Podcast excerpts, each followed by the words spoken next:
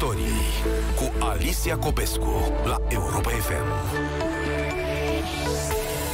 Bună seara, bine v-am regăsit la radio și ne și vedem pe pagina de Facebook. Vine vacanța, este ultima mea ediție Piața Victoriei din acest sezon și cu gândul la vacanță și la ce ne poate aduce ea, primăvară cât de cât normală, sperăm, din noua noastră viață. Deci, cu gândul la vacanță este această emisiune, pentru că multe din spaimele și grijile de vara trecută s-au dus, știm ceva mai bine decât acum un an, cum stăm și cu ce ne luptăm. Asta ar putea fi o vacanță aproape normală. Ce facem ca să fie? Păi uh, ne vaccinăm și mai nou, inclusiv copiii de 12, 13, 14, 15 ani se pot vaccina. Aproape 10.000 s-au și vaccinat de o săptămână de când este posibil în România. Ce le aduce lor vaccinul și cât contează dacă ei se vaccinează sau nu? L-am invitat în emisiunea Piața Victoriei pe medicul pediatru, doctorul Mihai Craiu. Bună seara, domnule doctor! Bună seara! Vă invit la o discuție despre copii și pandemie, despre COVID, vaccin și vacanță, domnule doctor. Și uh, v-aș întreba, pornind de la informațiile oficiale, aproape 10.000 de copii între 12 și 15 ani vaccinați în prima săptămână de când uh, s-a dat startul. Cum apreciați acest număr? Este mult? Este puțin? El trebuie privit în context european. Suntem uh, prima țară a Uniunii Europene care reușim uh, vaccinarea unui număr semnificativ de copii. De altfel, uh, prima care a anunțat inițierea campaniei a fost Germania, prin vocea doamnei cancelar Merkel, care a anunțat că pe 7 iunie va urma să înceapă în Germania. Noi am fost un pic mai rapizi și e foarte bine din punctul ăsta de vedere.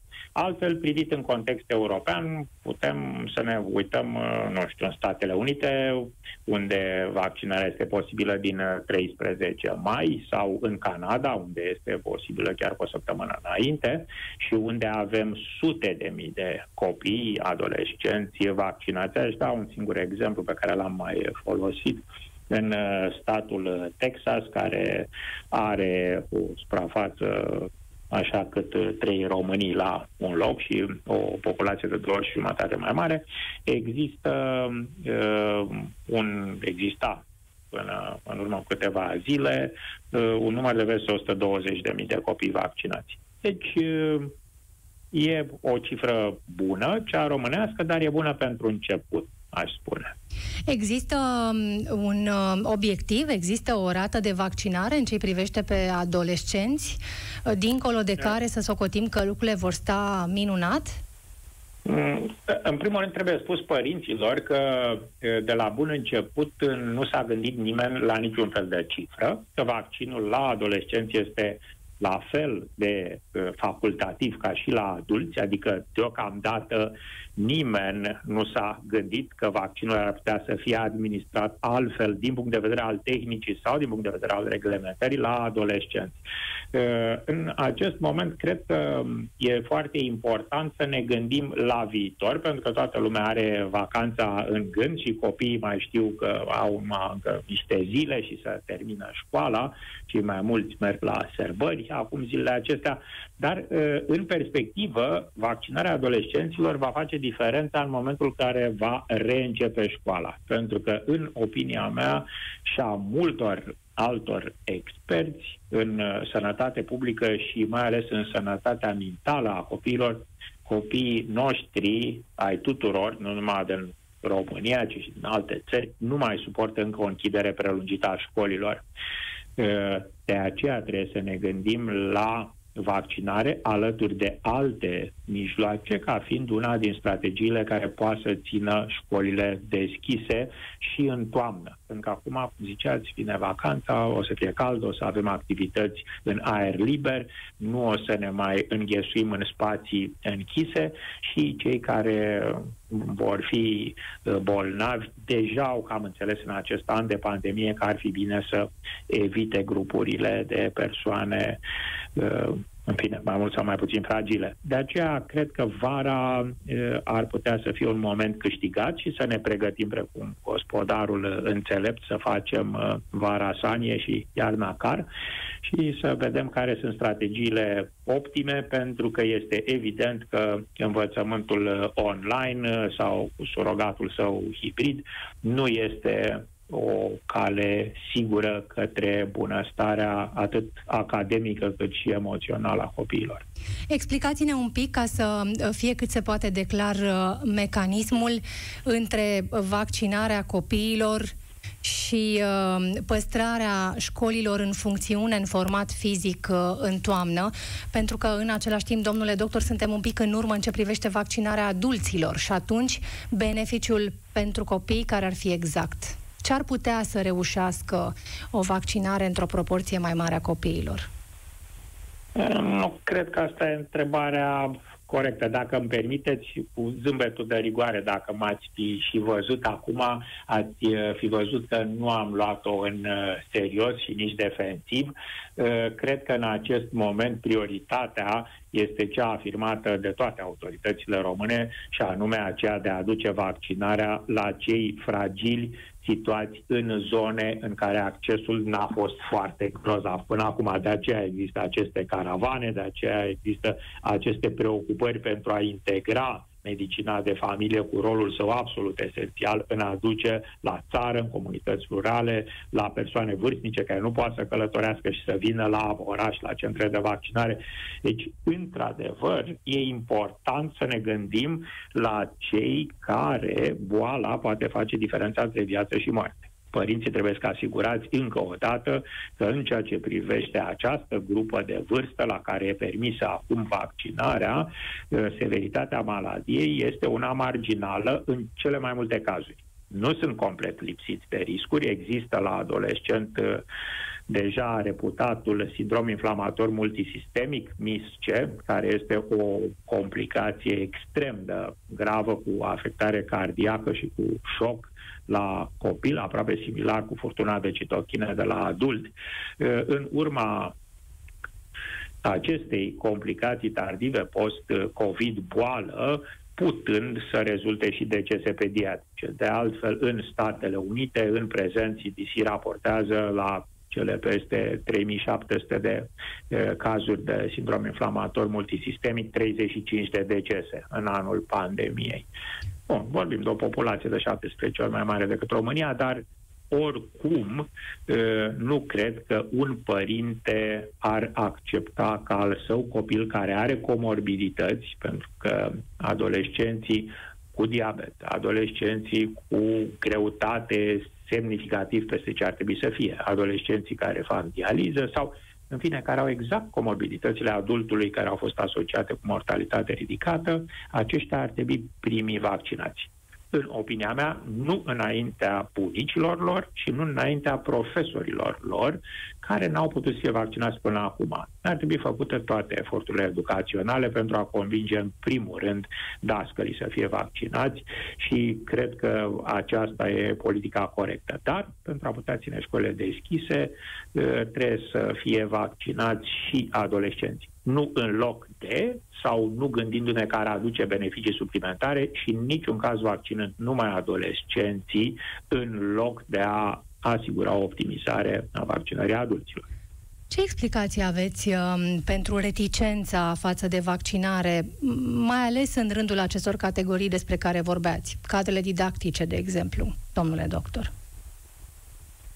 Acum depinde cine spune că este reticent. Uh, sunt niște voci care sunt aceleași și care erau reticente și la vaccinarea antirujolică, rupeolică și de oreon, care erau reticente și la vaccinarea antigripală, care erau reticente la vaccinare în general sau care erau reticente la medicația ce folosește antibiotice sau citostatice, da, bun, există persoane care nu cred în știință, nu cred în virus, nu, nu despre oponenții duri aș uh, dori să vorbesc acum, pentru că aceștia nu pot fi convinși cu nimic și, din fericire, ponderea lor din orice societate din lume nu e foarte mare și dacă numai aceștia n-ar fi vaccinați, și n-ar exista oportunități ratate. Adică dacă am oferi șanse egale de vaccinare și celor mai puțin abili cu tehnologia, care n-au putut să se înscrie în platformă și acum se poate, suntem una din țările care oferă acces uh, gratuit tuturor persoanelor care doresc să meargă să vaccineze. De asemenea, să încercăm să ducem oportunitatea vaccinării către persoane care se deplasează greu sau care sunt în zone îndepărtate către comunități izolate. Uh, asta totul uh, trebuie încercat și făcut, iar cei care nu doresc, niciun fel de problemă. În ceea ce îi privește pe ezitanți, pentru că există o categorie de persoane care au îndreptățite îndoieli. De ce spun îndreptățite? Pentru că efortul de comunicare uh, a început uh, un pic mai stăgaci, chiar și eu recunosc că n-am fost com foarte confortabil cu propria mea imagine pe care o vedeam la televizor asta iarnă, dacă știți la ce mă refer. Uh, s-a îmbunătățit semnificativ în ultima vreme. Uh, există o serie întreagă de eforturi de comunicare în limba fiecărui subgrup particular. Uh, fiecare își dorește viața normală și cei din industria de divertisment, și Horeca, și școlile, și biserica, și toată lumea își dorește viața normală. De aceea cred că trebuie dezvoltat un dialog către ezitanți, răspunzând la întrebările care îi frământă. Pentru că eu uh, uitându-mă la ce a schimbat intenția de vaccinare din studiile Uh, românești publicate până acum, un rol major l-a jucat uh, familia în sine, adică dacă s-au uitat cei ezitanți la restul membrilor familiei care s-au vaccinat și n-au pățit nimic, nu le-au crescut uh, solzi sau alte odioșenii ca să folosesc știri recente. Pe locul 2 au fost medicii de familie, um, care au făcut o treabă foarte bună și e de spus că peste o treime de medicii de familie din România uh, au, s-au înscris în acest program național de uh, vaccinare în așa manieră încât să ajungă vaccinul și în niște comunități un pic mai puțin favorizate. Și, în fine, uh, s-a încercat o comunicare prin demontarea știrilor uh, false sau printr-un efort de transparență în ceea ce privește comunicarea efectelor adverse.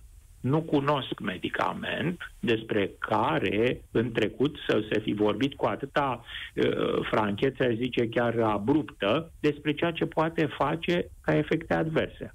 Să nu uităm cât de puțin sau uh, ascuns efectele adverse, să spunem, ascuns cu ghilimele de rigoare, ale uh, vaccinului cu vector adenoviral produs de AstraZeneca Oxford care practic a dus la o mulțime de refuzuri. Uh, în acest moment, cred că oamenii ezitanți ar trebui să adreseze medicului de familie și să-și pună întrebările. Nu să se uite în bula lor de comunicare din social media, unde diverse persoane, fără niciun fel de pregătire medicală, dar cu agendă cu ceva scheleți în dulap, le spun cât de periculos e vaccinul și cum nu există boala. Sunt exact același grup care nu credeau în mască, care nu doreau îngrădirea cu restricțiile legate de distanțarea socială. Da, e, e un pattern uh, emoțional așa al acestor persoane, dar dacă sunt convinși ce ezitanți, eu zic că este foarte bine și vom avea o, uh, un viitor liniștit.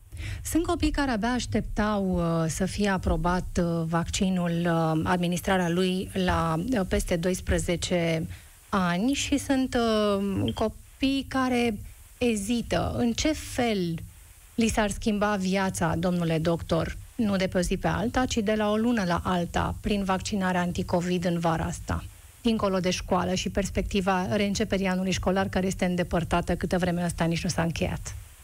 Da, e, trebuie spus că din punct de vedere al uh, eficacității știm din uh, studiile publicate, mă refer la uh, studii publicate Pfizer în New England Journal în care într-un lot de peste 2200 de copii s-au observat uh, îmbolnăviri, deci cei 16 bolnavi după administrarea a două doze au fost uh, înregistrați numai în grupul placebo, de aceea a apărut acea cifră cu eficacitate absolută de 100%. Încă o dată vorbim de o cohortă de copii într-un studiu clinic, nu de o populație generală, dar se pare că ceea ce foarte important pentru copii este faptul că, nemai existând riscul de a se îmbolnăvi simptomatic, foarte probabil că acești uh, copii o să reușească să se apropie de activitățile pe care le făceau în comun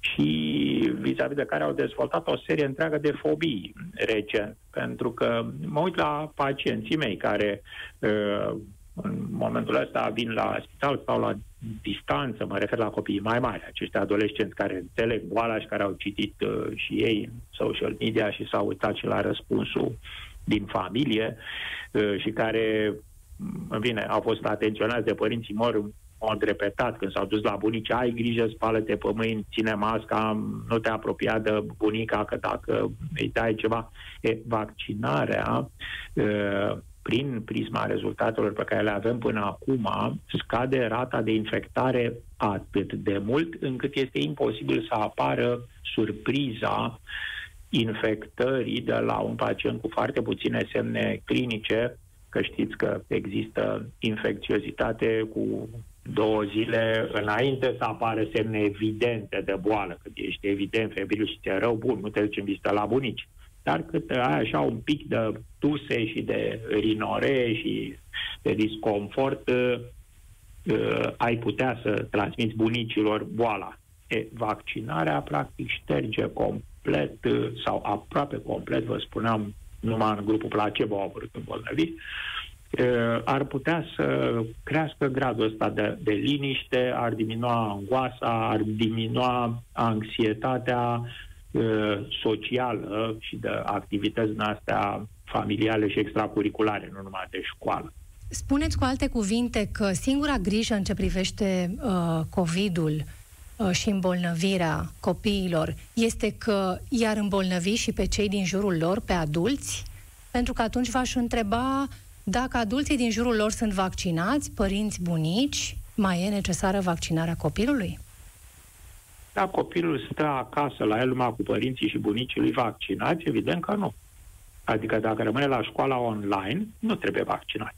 Dar copilul să nu uităm că se duce cu părintele sau cu bunicul lui, vaccinat sau nu, cu un autobuz în care mai există nu știu câți nevaccinați și să întoarce cu un metrou în care iarăși există nu știu câți nevaccinați și dacă ar circula numai pe jos și în aer liber, de aceea deciziile trebuie să fie punctuale. Un copil într-o comunitate rurală unde există practic zero șanse de a te întâlni cu un bolnav în drumul spre, da, părintele ar putea să stea, să mai gândească, să reflecteze, să vadă cum va fi la toamnă. Deci, uh, deciziile trebuie personalizate. Dar în ceea ce privesc copiii, să spunem, din București, Timișoara, Cluj, în marile aglomerări urbane ale țării noastre, câtă vreme dorim să participe la activitatea urbei, să nu uităm că adolescenții au un mod și un stil de viață din punct de vedere epidemiologic mult mai riscant decât adultul, mai ales decât adultul care este obligat, fie profesional, fie de către angajator să se vaccineze, să zicem. Adolescentul, evident că nu intră în această categorie, dar ei mai schimbă un suc de la unul la altul, o țigară de la unul la altul. Nu uităm că practic s-a dublat cantitatea numărul de, numărul de adolescenți care vapează acum în anul pandemiei cât au stat tip acasă și pe la colții. E, tot acest schimb de fluide biologice, care e mult mai intens la generația tânără, flower power, care mai se și pupă și așa, ar putea întreține o rată de infectare semnificativă. Uh, este observat că la redeschiderea școlilor în toamna trecută, în Statele Unite și în România, după cum a publicat Institutul Național de Sănătate Publică, exact grupa asta a adolescenților a înregistrat cea mai mare creștere procentuală de infectați. Deci când sunt împreună există niște riscuri. Dacă sunt numai acasă și la școala online, evident că riscurile acestea nu există și atunci părintele poate să decidă și împotriva vaccinării. Nu, nu e nimic obligatoriu. Vorbeați despre faptul că în alte țări, Statele Unite, Canada, de exemplu, au fost vaccinați sute de mii de, de adolescenți. Care este experiența din acest punct de vedere uh, în utilizarea vaccinului acolo? Uh, în ceea ce privesc dozele și schema sunt uh, identice cu cele de la adult din Uniunea Europeană și din toată lumea, de altfel unde se folosește vaccinul Pfizer-BioNTech, că numai acesta a fost deocamdată aprobat, uh, pare din declarațiile oficiale ale companiei Moderna eficacitatea este similară și la celălalt vaccin pe platforma ARN Messenger și aceștia intenționează să submită autorităților de sănătate publică din SUA o cerere similară ca companiei Pfizer. Uh, dar uh, cert este că pentru uh, vaccinul Pfizer s-a observat folosindu-se aceeași doză și în aceleași două administrări la cel puțin 21 de zile interval, că uh, se produce o cantitate de anticorpi neutralizanți similară sau discret mai mare decât la uh, adultul care a primit aceeași uh, doză și dat fiind acest lucru, este de prezumat că și protecția va, va fi cel puțin la fel de eficientă ca și la adult, acele procente de 95 și peste la sută. Ce s-a observat din punct de vedere al efectelor adverse au fost um, observate, evident, ca și la adult, aceleași reacții locale sau generale, cu febră, frisoane, dureri de mușchi, dureri la locul injectării, adenopatii și ceva uh, particular la, ca și la adultul tânăr, anume o uh, reacție inflamatorie a miocardului, a mușchiului inimii. Au fost uh, observate un număr de, de cazuri la adulții tineri, mai ales la băieții tineri. Statul Israel a fost primul care a uh, prezentat un semnal de, de alarmă în acest sens și recent a fost și descris uh, mecanismul uh, imunologic uh, care declanșează această reacție de tip miocarditic Trebuie spus pentru liniștea ascultătorilor că niciun pacient uh, adolescent uh, până în acest moment uh, nu a fost semnalat ca având complicații care să-l ducă la spital să fi fost reacții anafilactice, mortale sau alt tip de, de Nu, dar cum s-a manifestat? Că mă pregăteam să, adică așteptam să încheiați fraza ca să vă întreb. Cum se manifestă? Cum îți dai seama? Uh, au, au avut uh, palpitații, dureri în uh, piept, ca o senzație de apăsare sau ca o gheară și au avut analize concordante, modificări de electrocardiogramă și de enzime cardiace concordante cu cele ale unei forme ușoare de miocardită. Toți pacienții care au fost descriși scriși în Israel au fost uh, îngrijiți și externați, au ajuns acasă, deci niciunul dintre ei n-a făcut complicații amenințătoare de viață, vorbim de un număr de câteva zeci de astfel de pacienți într-o țară unde aproape 80% din populație este vaccinată cu măcar o doză.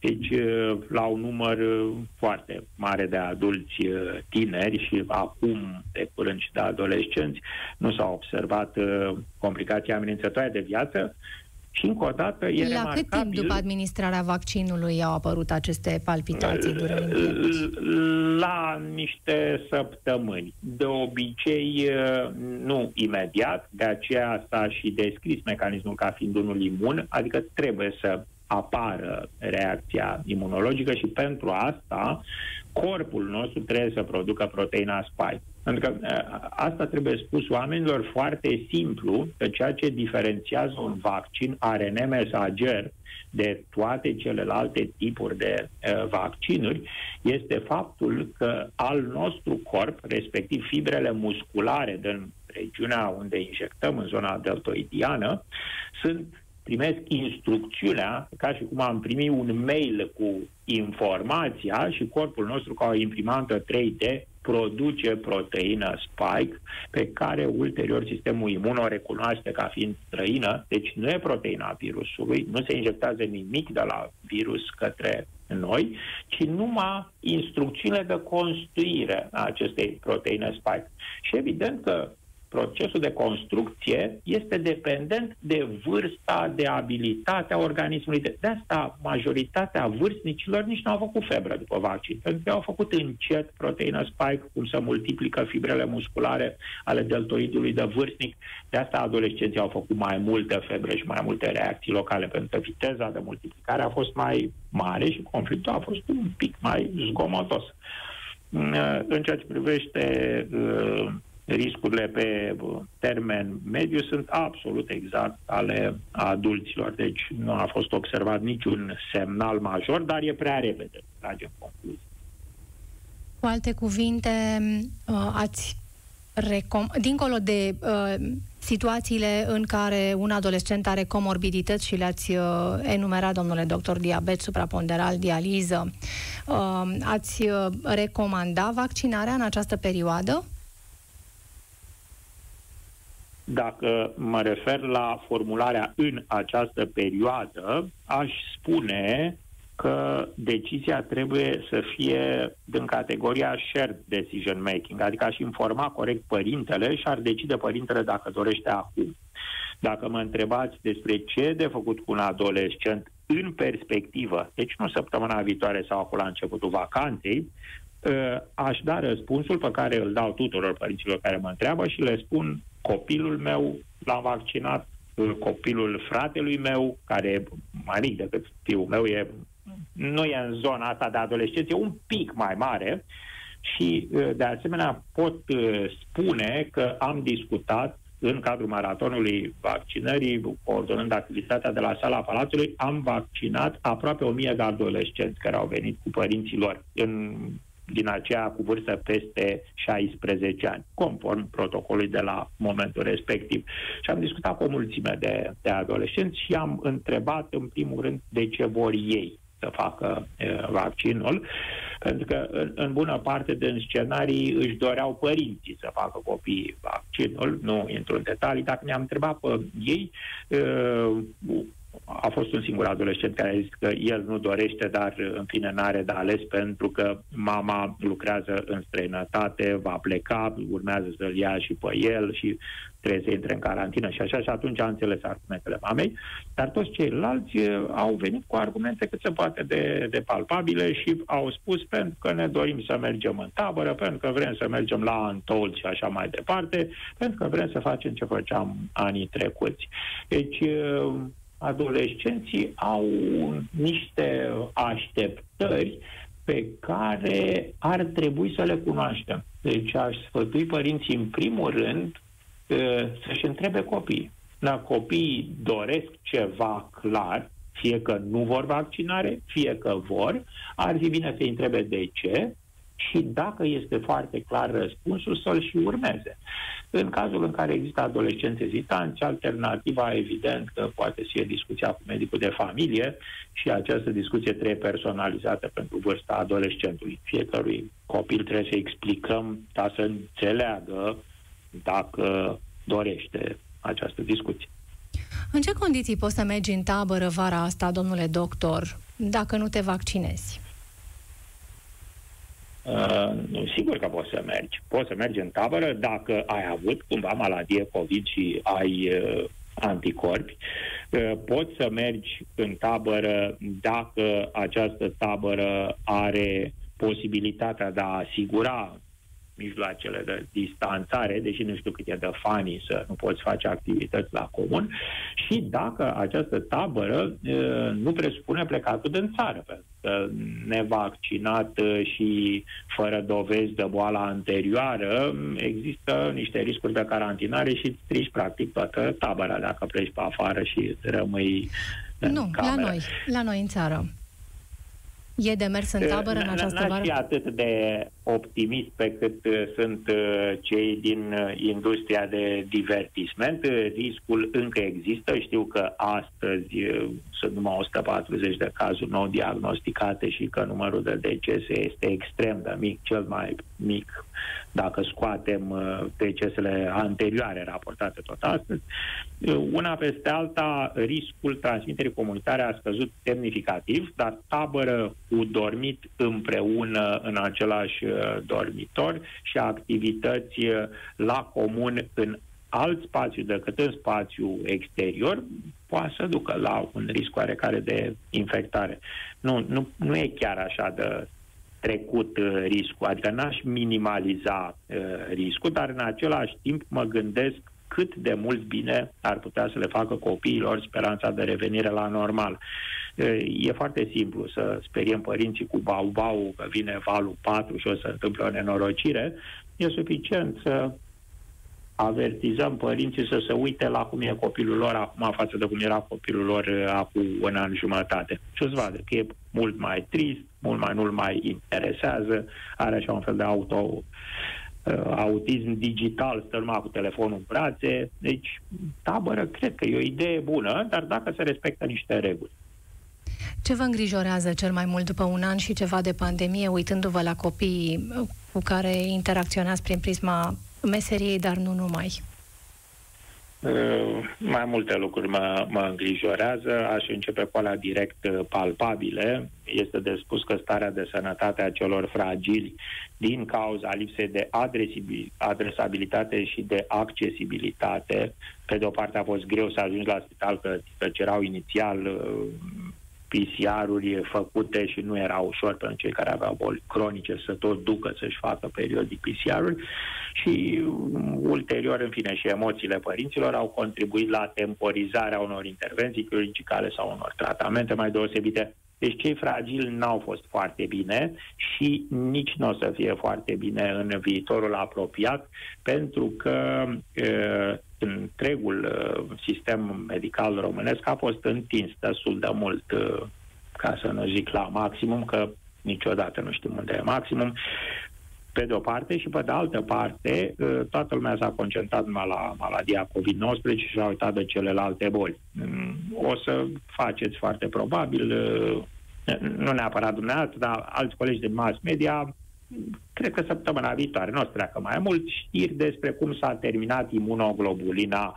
de uz intravenos în România. Și spun chestia asta pentru că faimoasa criza imunoglobulinei, care a fost acum uh, 2 ani și care părea că s-a rezolvat, s-a rezolvat până când a început să fie folosit o cantitate mare de imunoglobuline intravenoase la copii care fac acest sindrom inflamator multisistemic și care consumă o cantitate foarte mare și care nu pot să nu fie tratați și care iau de imunoglobulina planificată pentru copiii cei cu boli cronice pentru care s-a activat uh, planul european de salvare și așa. Deci e o cascadă de probleme ale sistemului medical în imperfecțiunea lui care se vor deconta. În plan secund, mi sunt îngrijorat de partea academică, s-au acumulat niște, în fine, carențe foarte mari educaționale și mă, mă sperie la perspectiva de 42% analfabet funcțional, mă refer la adulții tineri conform ultimului raport PISA, lipsa școlii va crește această cifră și, în ultimul rând, mă gândesc și la sănătatea lor mentală, emoțională și cu toate coloraturile. Sunt foarte multe cazuri la urgențe, nu numai în România, peste tot în lume, de copii cu idei suicitare, cu depresie, cu anxietate, cu bullying, cu fobii. Vedeți că nu trece zi în care să nu vedem un copil care a fost a aruncat pe fereastră sau s-a aruncat singur sau a fost bătut sau și așa mai departe, au crescut tensiunile atât de mult, iar într-o grupă de vârstă cu dezinhibiții foarte mari, copiii sunt uh, unii dintre ei destul de răutăcioși și de cruzi.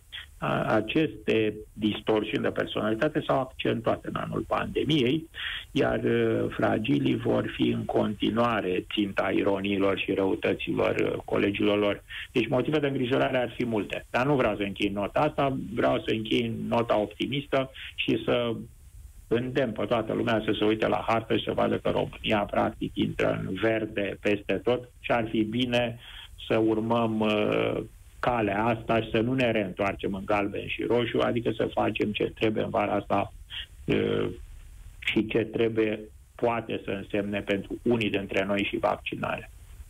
Sindromul acesta, mai avem uh, câteva minute, domnule doctor, și o să revenim la nota optimistă, dar ați spus despre acest sindrom uh, inflamator care va mânca din imunoglobulina destinată pacienților uh, cu boli cronice și voiam să vă întreb cât de frecvente au fost cazurile în România.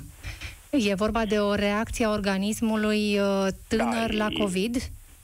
Da, da, este o, o reacție a organismului tânăr, deci la copilul adolescent și la adultul tânăr au fost uh, descrise aceste uh, răspunsuri post-COVID, deci este o complicație care apare la 4-6 săptămâni după uh, ce a trecut boala inițială sau nici măcar nu știu că au boala inițială, dar au anticorpi pentru un titlu foarte mare și care evoluează sub forma două tablouri clinice, fie seamănă cu sindromul Kawasaki, pe care noi îl știm de la copii mult mai mici, de la sugari și preșcolari, care e un sindrom adenomucocutanat, adică ca un fel de boală eruptivă și cu afectare ganglionară și în unele cazuri poate să afecteze și inima, până la forma cea mai severă cu șoc uh, septic, semănând cu șocul toxicoseptic și cu afectare gravă cardiacă. Genul ăsta de, de pacienți sunt tratați cu doze foarte mari de corticosteroidi intravenos și cu imunoglobuline e, și pot fi salvați, trebuie spus că spre deosebire de pole similare ale adultului unde mortalitatea e mare, la copil, v-am zis, în Statele Unite, în peste 3 milioane de copii cu maladie COVID confirmați, au fost 3700 de pacienți cu sindrom inflamator multisistemic, și uh, numai 35 de decese. Deci uh, un deces la 100 de mii de copii cu maladie COVID confirmată.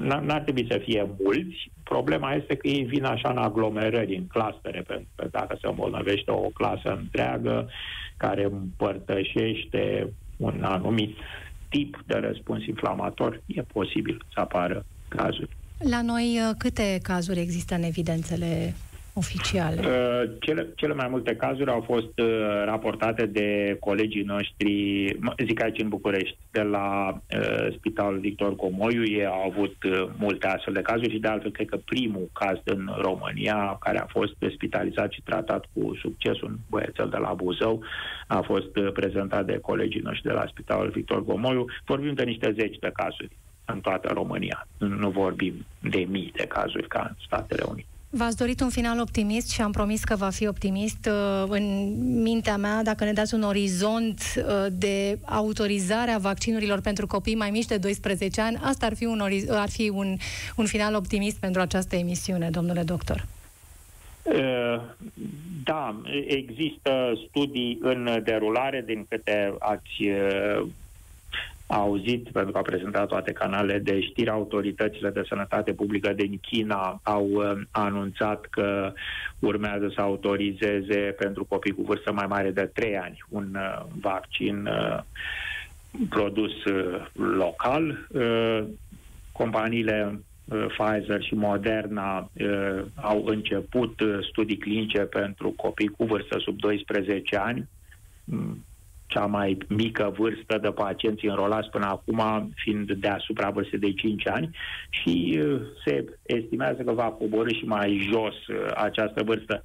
Dar, uh, încă o dată, trebuie să spunem părinților că nu va fi nimic obligatoriu, nu trebuie să ia întâi spaima în față, că decizia o vor lua dânsii și decizia va fi de cele mai multe ori probabil răspuns la transmiterea comunitară. Dacă România va redeveni în scenariu roșu, dacă va exista riscul să închidă din nou școlile, evident că părinții vor accepta altfel sugestia autorităților de vaccinare. Eu sper ca cei ezitanți să aibă timp până la toamnă să se hotărască și să-și facă un plan de acțiune și sper ca toată lumea să aibă o vacanță liniștită și fără alte maladii, nu COVID, că asta văd că a scăzut semnificativ, să aibă grijă de enterocolitele de vară, de insolație, de toxinfecții alimentare și, în fine, toate deliciile.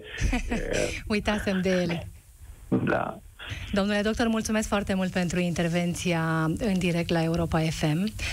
Doctorul Mihai Craiu, medic uh, pediatru, am folosit uh, ca uh, pretext faptul că a trecut o săptămână de la autorizarea vaccinării copiilor peste 12 ani, dar am început această emisiune cu gândul la vacanță și vă propun să o încheiem la fel. Este ultima ediție din acest sezon.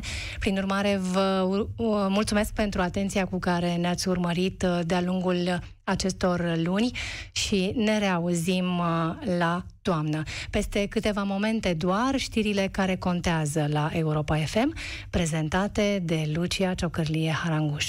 O seară bună! Piața Victoriei cu Alicia Copescu la Europa FM.